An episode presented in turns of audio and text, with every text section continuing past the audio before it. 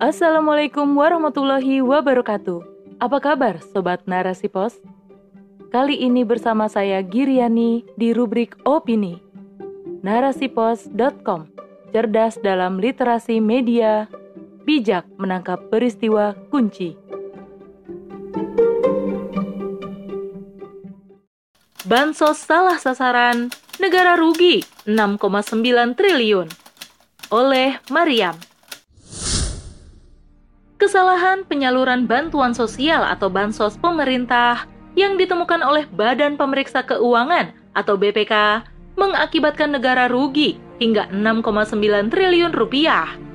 Menurut laporan hasil pemeriksaan atau LHP semester 2 tahun 2021, menyebutkan bahwa kesalahan penyaluran bansos terjadi kepada program Keluarga Harapan atau PKH, bantuan pangan non-tunai atau BPNT, dan bantuan sosial tunai atau BST.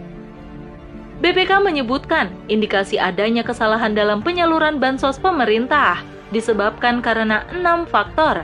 Pertama, penerima bansos tahun lalu yang sudah meninggal tetapi masih terdaftar dan masuk dalam data keluarga penerima manfaat atau KPM. Kedua, penerima bansos yang tidak ada dalam data terpadu kesejahteraan sosial atau DTKS Oktober 2020 dan tidak ada pula usulan Pemda yang masuk melalui aplikasi Sistem Kesejahteraan Sosial Next Generation atau SIKS NG. Ketiga, penerima bansos yang bermasalah di tahun 2020 namun masih ditetapkan sebagai penerima bansos di tahun 2021. Keempat, penerima bansos dengan nomor induk kependudukan atau NIK yang invalid. Kelima, penerima bansos yang sudah dinonaktifkan namun masih tetap diberikan. Dan kesalahan terakhir adalah penerima yang mendapatkan lebih dari sekali atau bersifat ganda. Semestinya, bansos ini menjadi jaring pengamanan masyarakat, terlebih di dalam kondisi perekonomian rakyat yang masih jauh dari kata sejahtera. Kerap kali bansos salah sasaran menjadi kendala. Penyebabnya selalu saja masalah klise tahunan dalam pemerintah, yakni perihal integrasi data yang tidak sesuai. Tidak akuratnya data tersebut disebabkan oleh dua faktor, yaitu data yang tidak terintegrasi dengan nomor induk kependudukan atau NIK di KTP, dan lemahnya proses verifikasi dan validasi data yang dilakukan negara. Selain itu, penyelewengan dana juga disebabkan oleh para petugas yang rusak dan banyak dimanipulasi dananya untuk kepentingan pribadi. Namun, masalah utama penyimpangan dana bansos ini adalah bukan hanya semata kesalahan oknum level rendah, tapi akar permasalahan sistemis dan paradigma pengurusan urusan rakyat oleh penguasa pembuat kebijakan. Sistem demokrasi ini membuat hubungan rakyat dan penguasa tidak lebih hanya sebagai hubungan bisnis. Penguasa bukan pengurus rakyat, apalagi banyak rakyat yang dijadikan objek eksploitasi untuk meraih keuntungan. Tidak tampak sekali keseriusan negara untuk memastikan bantuan telah sampai kepada rakyat. Yang ada terjadi di lapangan, banyak dana bansos yang malah diambil melalui korupsi pejabat. Mirisnya lagi, distribusi bansos dijadikan ajang pencitraan penguasa dan partai pengusungnya untuk mendapat suara dari rakyat. Negara malah sangat loyal kepada oligarki kepentingan asing yang selalu dipermudah dengan munculnya banyak kebijakan yang memihak kepada para pemilik modal. Namun, kepentingan masyarakat selalu tidak diperdulikan.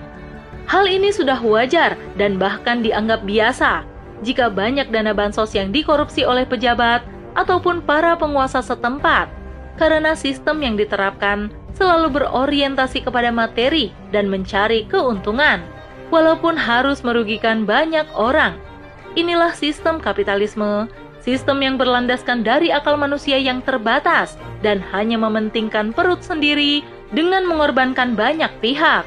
Sistem yang selalu merangkul para penguasa dan pemilik modal menjadi raja utama. Negara bahkan seolah hanya wadah untuk dijadikan boneka tempat menerapkan kebijakan yang menguntungkan mereka.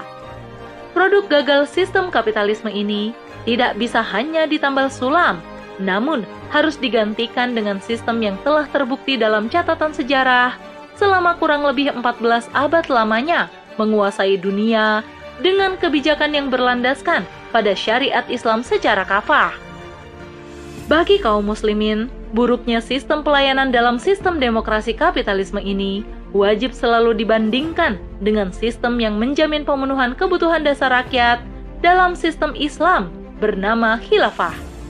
Islam memberi tanggung jawab kepada penguasa, yakni pelaksana syariat, untuk memberikan jaminan kebutuhan masyarakat melalui mekanisme yang jelas dan sesuai.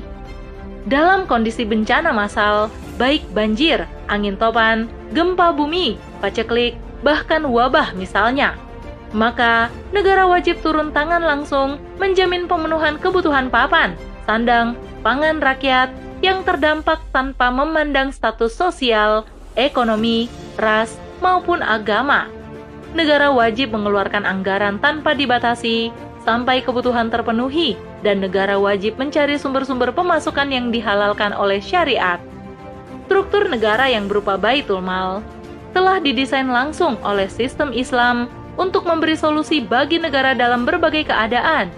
Inilah gambaran Islam yang rahmatan lil alamin. Islam menempatkan rakyat bukan sebagai pengemis yang menempatkan diri di hadapan penguasa untuk mendapatkan haknya. Hubungan penguasa dan rakyat telah digambarkan pada hadis Rasulullah Shallallahu Alaihi Wasallam. Pemimpin suatu kaum adalah pelayan mereka, hadis riwayat Abu Nuaim. Oleh karena itu, hanya khilafah yang mampu memberikan jaminan kebutuhan pokok kepada rakyatnya dalam rangka menjamin kesejahteraan dan memberikan haknya secara adil. Wallahu a'lam bishawab. Wassalamualaikum warahmatullahi wabarakatuh.